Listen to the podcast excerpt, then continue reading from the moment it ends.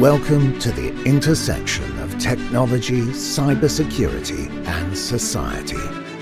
Welcome to ITSP Magazine. Join us on our journey into the past, the present, and the future as we explore the relationship between technology and humanity.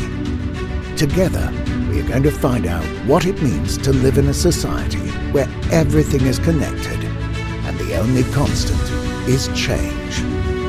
Knowledge is power. Now more than ever. Nintex is the global standard for business process management and automation. The Nintex platform helps their clients accelerate progress on their digital transformation journeys by quickly and easily managing, automating, and optimizing business processes. Learn more at nintex.com.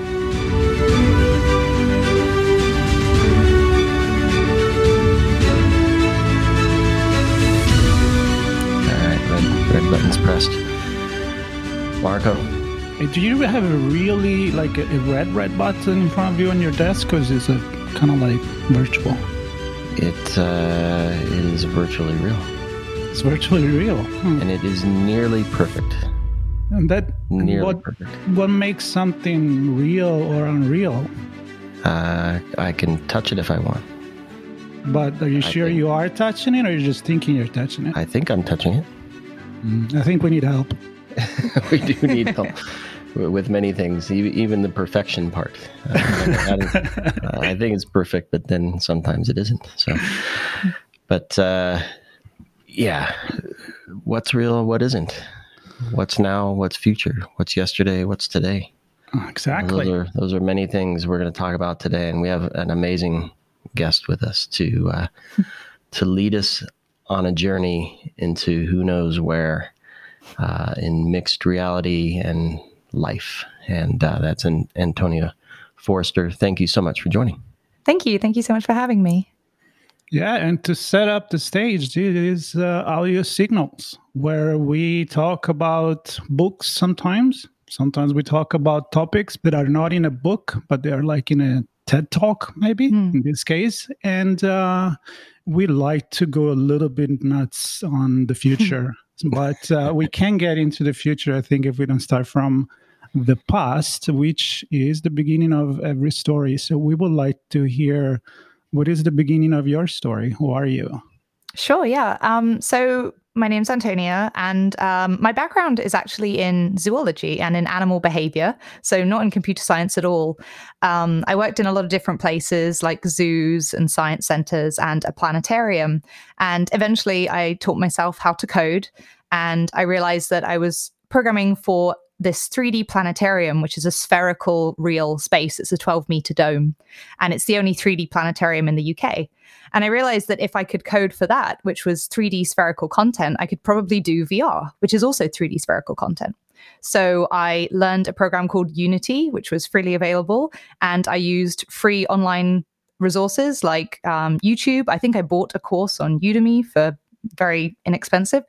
Um, and then learned how to create VR and AR as well. So, VR being virtual reality, when you put on a headset and you can look around and move around in a virtual world, uh, and AR being augmented reality, which is where you see the real world with things augmented on top. So, for example, using your mobile device to look around the real world, but to find virtual animals or uh, objects.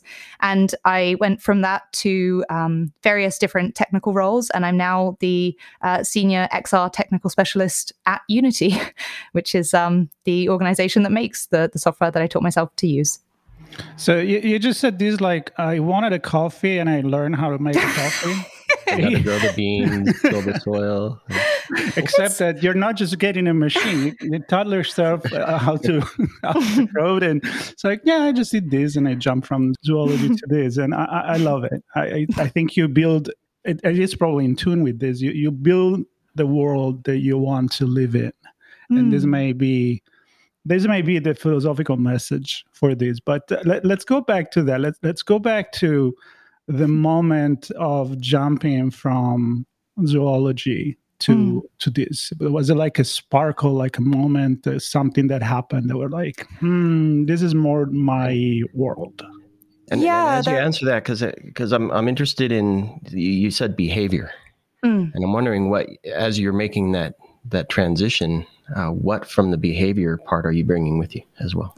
Ah, that's a that's a great question. So um, my specialty actually was in decision making in ant colonies, um, which is really specialist. Um, so I published research in that area, and the thing I was particularly interested in is how individual ants don't have very complicated behaviors, but together as a colony, they make a decentralized decision. So no one ant is responsible for that decision.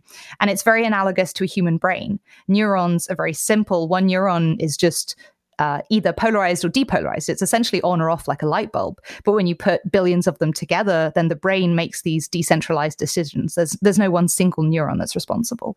Um, so I was very interested in decision making and how that spreads through a system and how something can be more than the sum of its parts, um, which I'm still very interested in, especially um, crowd decision making and aspects like that. Um, the in terms of the moment that triggered that change, it was the culmination of a couple of things. Um, but the big thing that that sparked it was that I was giving a, a, TED talk, actually, a TEDx Bristol talk to 2,000 people live, which was enormous, and um, many more people online as well. And it was around um, LGBTQ in the animal kingdom. It was actually a response to hearing people say that being LGBT is not natural and how that doesn't make sense because it is natural, but also it's irrelevant whether it's natural or not. So I wrote this talk, and as part of that, I came out to my family. And the response wasn't entirely positive. In fact, there was a, a very, very negative response in certain aspects. And um, I had to sort of, it was difficult both emotionally, but there were also practical repercussions and financial repercussions as a result of that. I lost a lot of support. So that sparked the change in me for two reasons. First, I wanted to make this practical change and go into a different career path that was maybe more lucrative and maybe there was more opportunity for growth. But also, it made me feel that I could try and change the world to be the way I want it to be and, and to be better, which I do. I'm a very kind of active um, LGBTQ advocate and activist. But at the same time, it made VR extremely appealing to me because you can build and design worlds that are exactly the way that you feel they should be. You have complete autonomy over what they are and what happens in them and what happens to you while you're in those worlds if you are the one building them. So it kind of prompted me in a philosophical way to move into this line of work as well as a practical point of view. That's uh, that's phenomenal. And as you're talking, I'm, I'm thinking, wow, this, this is so complex. This message or this story because what I'm hearing is you want to be who you are mm. and not have to change for, to please other people. Mm. Um, but we have this world that we can kind of change, maybe to fit in better. Maybe maybe they accept us a little more, but none of that's really going to be perfect ever. Maybe in real life, but mm. there's this world in virtual slash augmented reality where we might be able to create that, and and the the thing that I hung on there on the end is you said if you create it, and, and, that's yeah. where I go back to full circle. Mm. Who, if somebody else creates it, are we creating a, another world that still sucks? Well, exactly. This is actually one of the reasons I'm really passionate about getting more diverse people into tech and into XR in particular. Um, so, XR, to clarify for listeners, uh, means either mixed or extended reality, typically extended reality. And it, it's an umbrella term. It covers virtual reality, augmented reality, and all other technologies that are between the two or a combination of the two. Um, I think it's really important to have diverse people working in these fields because when you enter, especially VR, you're only aware of the virtual world. You cannot see or interact with really the real world anymore. And if you only have one type of person creating those worlds, we're entering into the imagination or the consciousness of just one type of person, which is potentially very narrow or I mean there are really diverse experiences. There's so many types of VR content coming out but I think the more diverse creators we have the more diverse content we're going to see which I think is really important. Yeah and you, you touch on the most important part of it which is the real and you know i'm doing the air quote or um, or virtual it's still a world that we create. We decide what is normal, we decide what is non normal. Mm. We are full of bias all over mm. the places. We are discovering that with all the algorithm that we have out there. Mm. And as it is, the world that you create and we've seen in artificial intelligence or in machine learning if you if you feed certain information during the learning process you are mm. perpetrating this bias so even this virtual world once is not just you in your head it mm. has to be very well balanced and there is no no questions about that for the people that are listening right now let, let can we get um, a little description from you on what because i'm sure they heard the word metaverse mm. but can you help us to understand what it is as we then dig into a little bit more between augmented reality and virtual reality and so forth Sure, yeah. So a metaverse is uh, a virtual reality space where you can interact with uh, a virtual environment and with other users. So it's any kind of uh, multi user experience in a virtual world. So you, you could count um, a massive multiplayer online game uh, like Second Life as a metaverse especially if it has things like its own currency and you're interacting with real people, um, but you have this either augmented or entirely virtual space. Um, nowadays, there's this idea that maybe we can create multiple metaverses that you could move between. So you could move from one virtual reality space to another, maybe um, maybe in the same program, if anyone's listening has used things like VR Chat or Alt Space or Rec Room, those are all VR programs where you can go from world to world, from land to land uh, within one program. What would be even more incredible, I think, is if we could move from program to program and keep something with us. So, for example, keep our virtual objects with us or keep our virtual currency with us uh, and be able to interact with people in all of these different worlds. So, that's the sort of high level metaverse dream, I think, for many people. Yeah, and so I, I, guess one of the one of the important parts of these worlds, and I'm glad you clarified because metaverse. I was thinking meta is a collection of many, perhaps. Let's stick with an individual world because you hmm. mentioned mm. 3D before, and I, I presume that's a like a prerequisite to to play in this in this space. What yeah. other elements are there that make this acceptable or usable or likable by folks? Um, uh, that's i guess that's sort of two different questions like what makes something a metaverse and then what makes it uh, an enjoyable metaverse which i guess are two slightly different questions. So yeah, um, yeah the meta in metaverse uh, means beyond and then universe. So beyond your real universe is i guess the literal meaning of a metaverse. And it it essentially is de- defined by the fact that it's a persistent and shared 3D virtual space. So you can leave and come back, and it's not transient. You can come back to this place. Um, and you can ideally alter it and interact with it and engage with it and, and really build parts of it yourself. Um, and I think being able to share it with other people is important. Um, I think probably doesn't qualify as a metaverse. I don't know if there's a formal definition actually of metaverse. It's used a lot. I don't know if we really there's one universally accepted definition for what it is. But I would say that most people conceive of that as a, a shared space for, for multiple users that is experienced online in one way or another. So it could be in VR. It could be, as I said, something like Second Life, which is um, 3D but not a not a VR experience. Um, what was the other question? Oh, how do, how do you make it um, enjoyable or immersive? Was that the the gist of the question?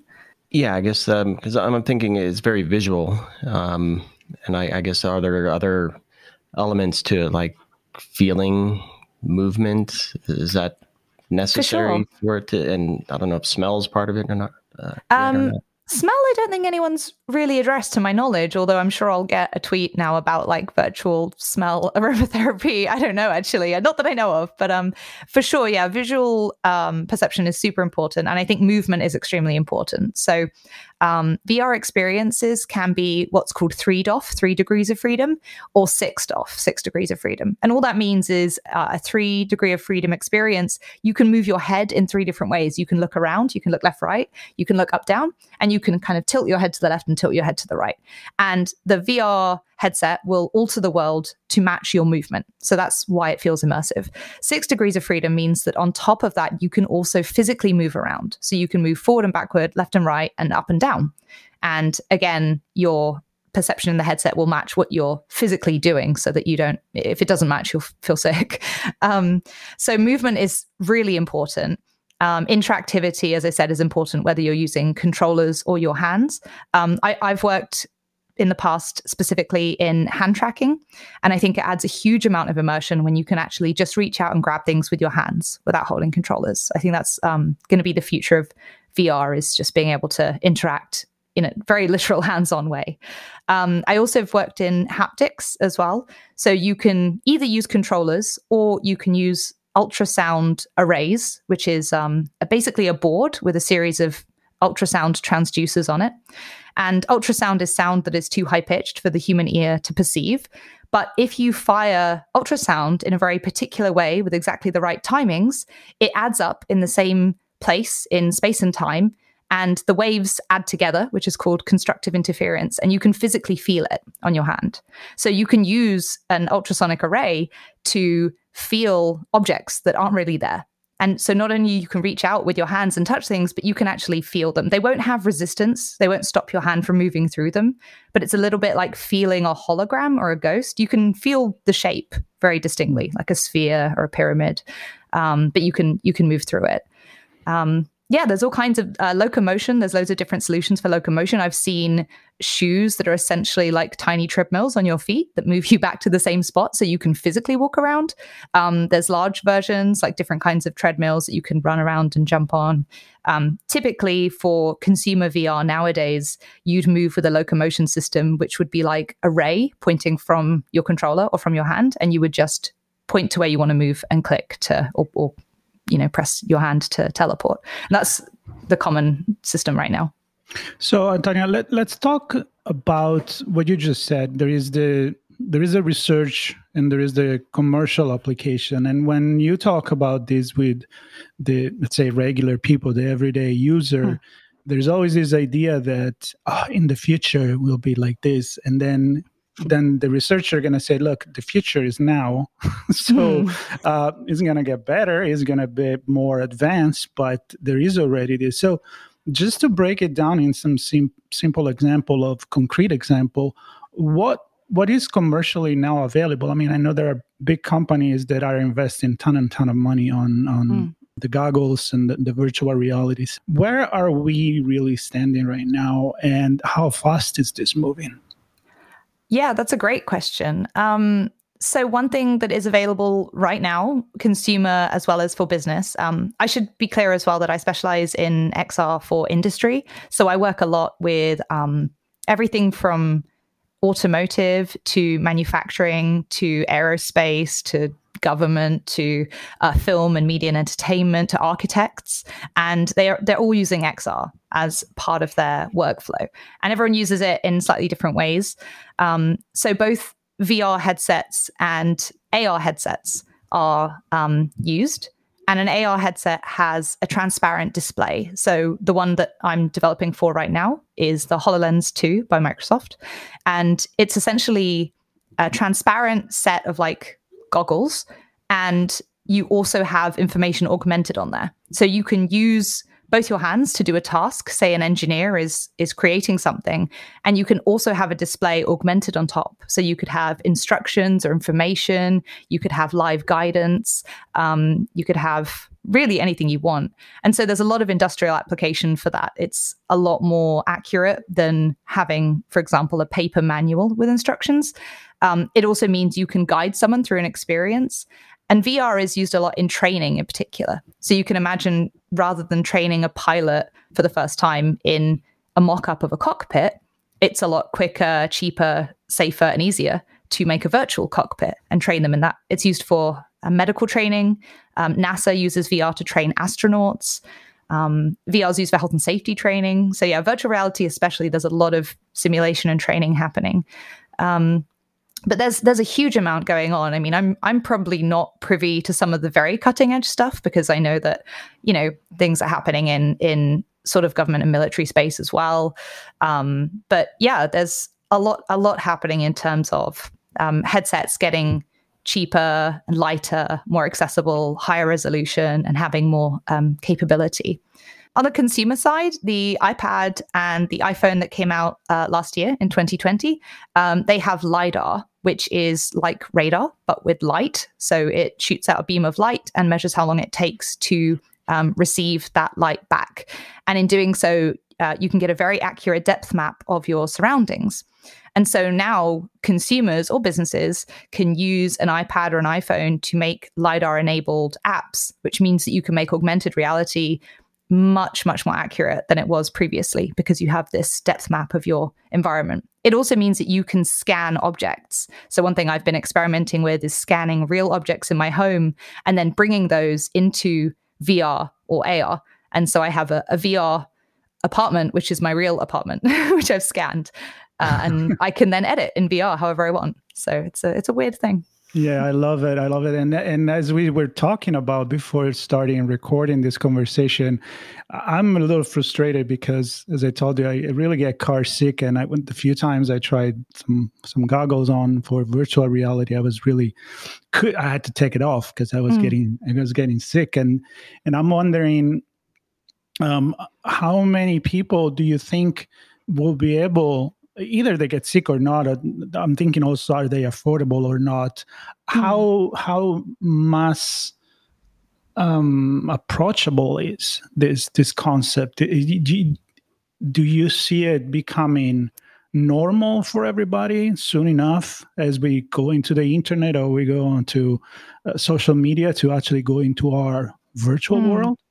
I, I do actually, yeah, um, for a couple of reasons. So a that was people... the answer I was hoping for. I hope so. You know, I, I, work in this space. I think it's incredible. Yeah. I hope everyone um, adopts it. I, I realize there are obstacles to accessibility. So personally, right now, I think one of the biggest obstacles to virtual reality is having the physical space. If you want to engage in a room scale game, you need enough free space in your flat.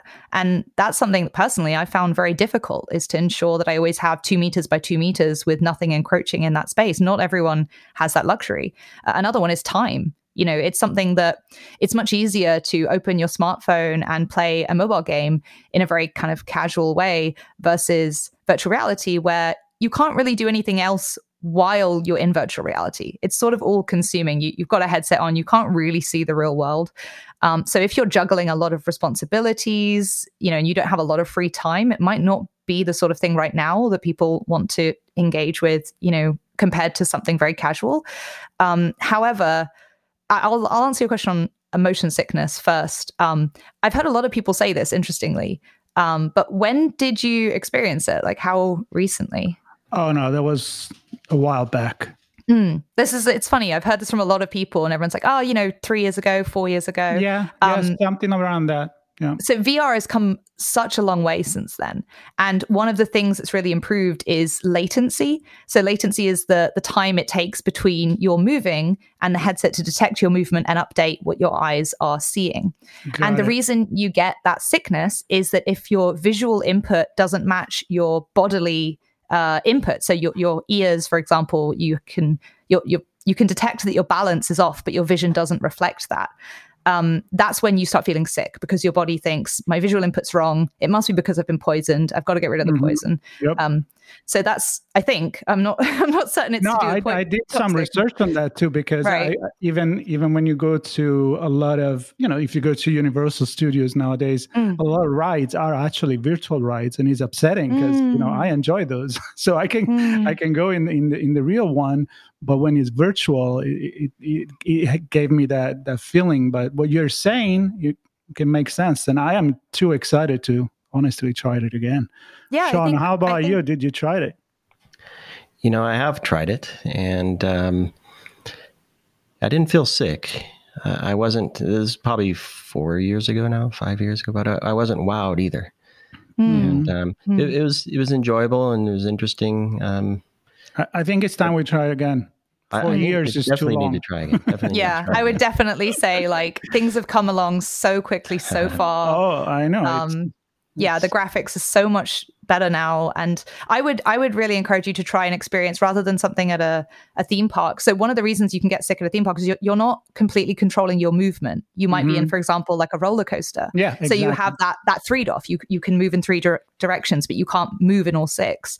Um, if you're able to try something like a game on um, a quest 2 for example a quest 2 is a vr headset which isn't tethered. It doesn't have any wires to a pc it's just you just put it on and that's it. You can walk around um, if you're able to try a room scale experience, because your movement matches what you're seeing, mm-hmm. I think mm-hmm. you'll feel a lot less sickness. It makes sense. Makes sense. And that, that's that's kind of the, one of the things that I was trying to get a feel for in my earlier question on what what what are the required elements because mm. a lot of what you're describing is you moving mm. in in the six ways versus something moving you. Right. And I'm wondering because in the roller coaster, you're, you're mm. feeling that thing moving you, right? And it can jump and bounce and mm. shake and whatever to give you some additional sensations. Mm. Um, and th- does it need does it need to have that physical movement, or can it be achieved through your own movements? Personally, I think that when VR sort of first came out, everyone was creating like you know roller coaster experiences. And if I'm sitting in an office chair and I'm not moving, but my headset is showing me a roller coaster, personally, I feel sick because, you know, it's such a mismatch between what's really happening. And I don't think that's the best experience for VR. I don't think it has to be this extreme, you know, um, movement or you know whether that's visually or actually in terms of the real stimulus on your body for me the most incredible vr experiences are actually really tranquil you don't need to be moving around necessarily um, but I think the real key is immersion. If you can really get it to the point where someone truly believes they are in that world and they forget that it's not a real world and you know having low latency certainly helps with that. Having great graphics helps with that. Um, interactivity senses can help with that but i don't think they should be used in a gimmicky really over the top way. I think if you can reach out and grab things and feel them that's amazing but you don't need to be you know shaken back and forth at high g that that's an experience that like some people will love but you don't need that for immersion i don't think well um, that steak may taste so much better in the matrix right Mm. well, let, us let's, let's talk about this uh, experience versus immersion, and I don't know if that's the right uh, separation or the right words for this, but mm. are we? Is is our goal in creating these technologies to provide a world that we immerse ourselves in and live in?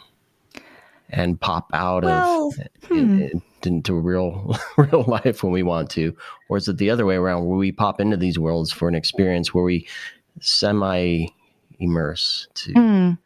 to it de- it really depends, I guess, on the on the program and the person making it, and every application has a different goal. So some games are horror games and you want the person to be immersed so that they're frightened and you know, like you want to make them jump and scared. And other games are there or experiences. One thing VR is great for is it's not just games, but different kinds of experiences. Some of them are there to put you in someone else's shoes. And so you'll experience being in the shoes of someone who's gone through something you never have. And that could it could evoke empathy, or there's a lot of debate around whether that's actually helpful or whether it's um, what's called trauma tourism and whether it's actually cheapens that experience. Um, so that's a, that's an interesting debate, but that's a, a kind of separate question.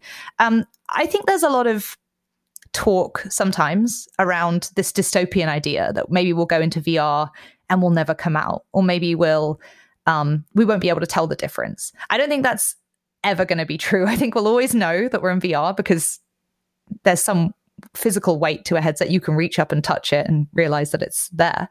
Um, I don't think it's going to be possible to completely, you know, have a matrix style situation. That's that's something that's in the media a lot, but I don't think that's the real danger here. I think there are other ethical dangers and concerns for VR that, that aren't that.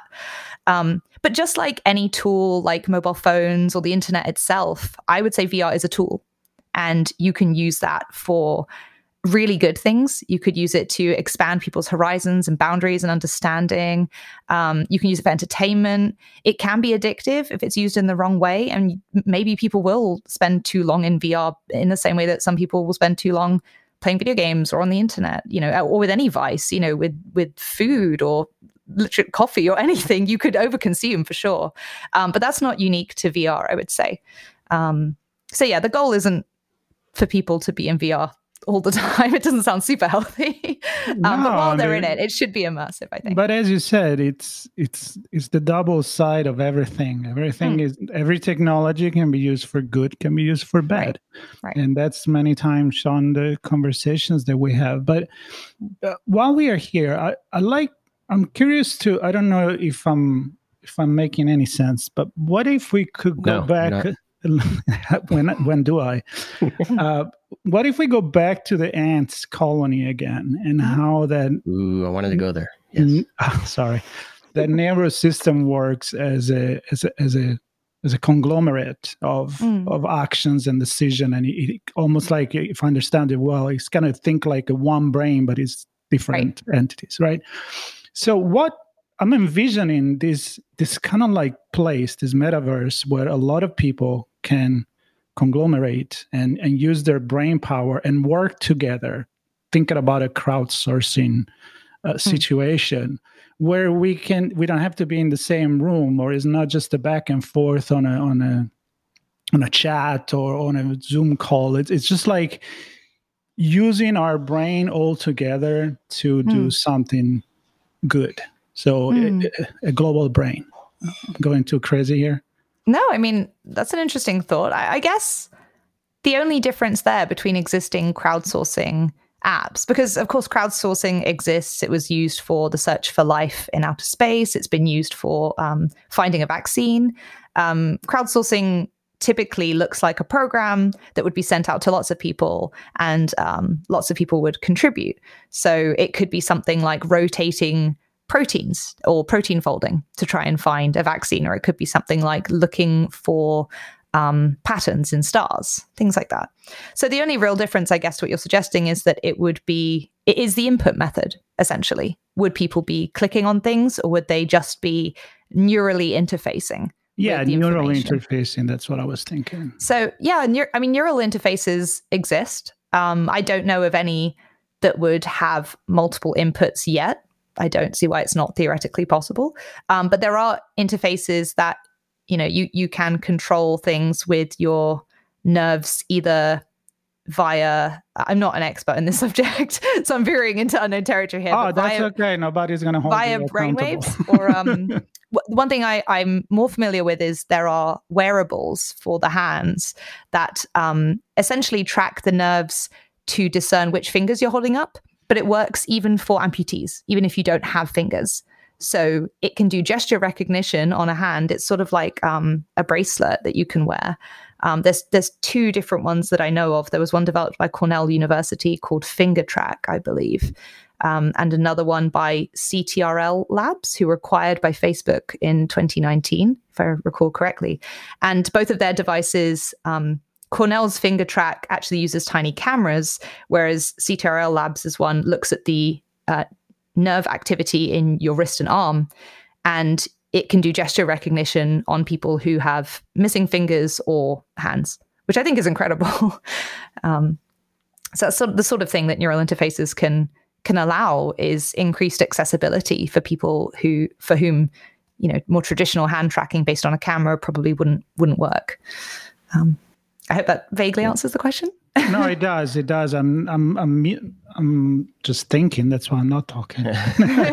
my, my brain is spinning. I know. So many questions. Uh, I, uh, I, one, one thing, and maybe this is for a different conversation, because you mentioned these worlds are persist, persistent, mm. and and people come in and leave, mm. um, but the the world exists, right? Mm. This metaverse exists, and so in addition to humans creating these metaverses, mm. uh, they're also the ones creating the systems and the storage facilities to to let them persist. And right. uh, and with that, all this data that this metadata that we're shedding while we're in the world is collected and and stored mm. there. And and I'm wondering, do we know what's being done to I'll just say it safely collect mm. and store this information mm. and not, use it for uh, malicious purposes.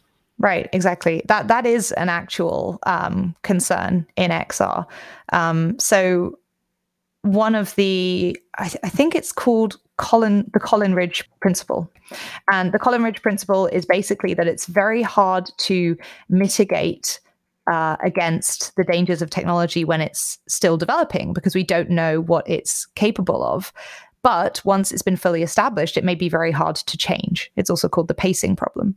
And I think XR is in this space now where it's developing and it's really incredible to see. I think it's it's causing you know much more good than any potential harm. Certainly right now, um, a lot of people are using XR for things like accessibility, for anxiety relief, for pain relief in um, terminal patients, for example. It's been shown to have really big benefits there, um, and just for easing day to day life. I think augmented reality in particular is going to help day to day life when we have things like um, you know, fa- like glasses that don't look like headsets, but just look like glasses, which can augment information, can translate languages for us. Um, it'll really help with travel and buying the right products and things like that. Um, but yeah, in terms of data, one of the concerns, for example, is biometric data. When you're in virtual reality, by necessity, the headset and the controllers are keeping track of where your hands and your head are so that your visual input will be correct. Otherwise, you can't have that experience at all. But the problem is if that is kept and stored, um, biometric data can be used to identify someone. It's essentially a biological sort of fingerprint, as well as you know actual fingerprints. Like I unlock my laptop and my phone with my fingerprint, so my my fingerprint is somewhere. Um, and there is some concern around you know how is that being stored and is that being processed in real time and then disposed of which is much safer or is that being stored somewhere and sent somewhere and so there are groups um, discussing this and advising on policy. So I'm actually part of the IEEE XR uh, ethics initiative. They have a couple of different goals. One of them is to produce white papers. Uh, another is to work in advising um, policy to make sure that these technologies mitigate against risks like that and don't hold on to data any longer than is absolutely necessary, um, that they dispose of it, that it isn't, you know, stashed unnecessarily. Um, things like facial recognition, there's a kind of similar quandary around because, you know, we use facial recognition for also unlocking devices and things nowadays. So, yeah, it's some crossover with the sort of concerns we have with similar technology and some new ones, especially in terms of biometrics. And this is the time of the podcast that we have to wrap. And I have to say, I wish we had few hours or days to keep talking about it. But mm.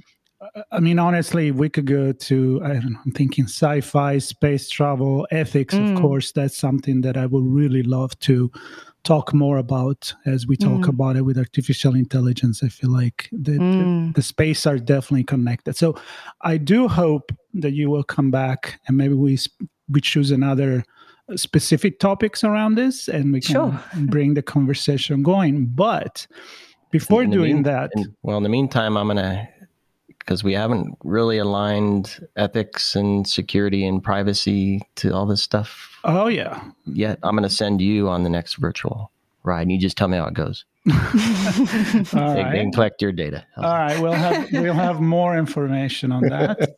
but one thing that I do want to end this conversation with is that uh, if uh, if you are okay with that, and I believe you you are, we we do have on ITSP magazine a new channel which had two episodes so far and uh, more are coming that actually does cover in specific the LGBTQ and diversity in technology and cybersecurity and and all mm. this this wonderful story and is run by Chantel and Angela and I I would love to hear that other side of your story which is very mm. connected to your sparkle that we talked about at the beginning.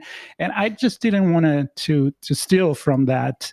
And I, I hope that you will have that conversation and that our audience will will listen to that as well.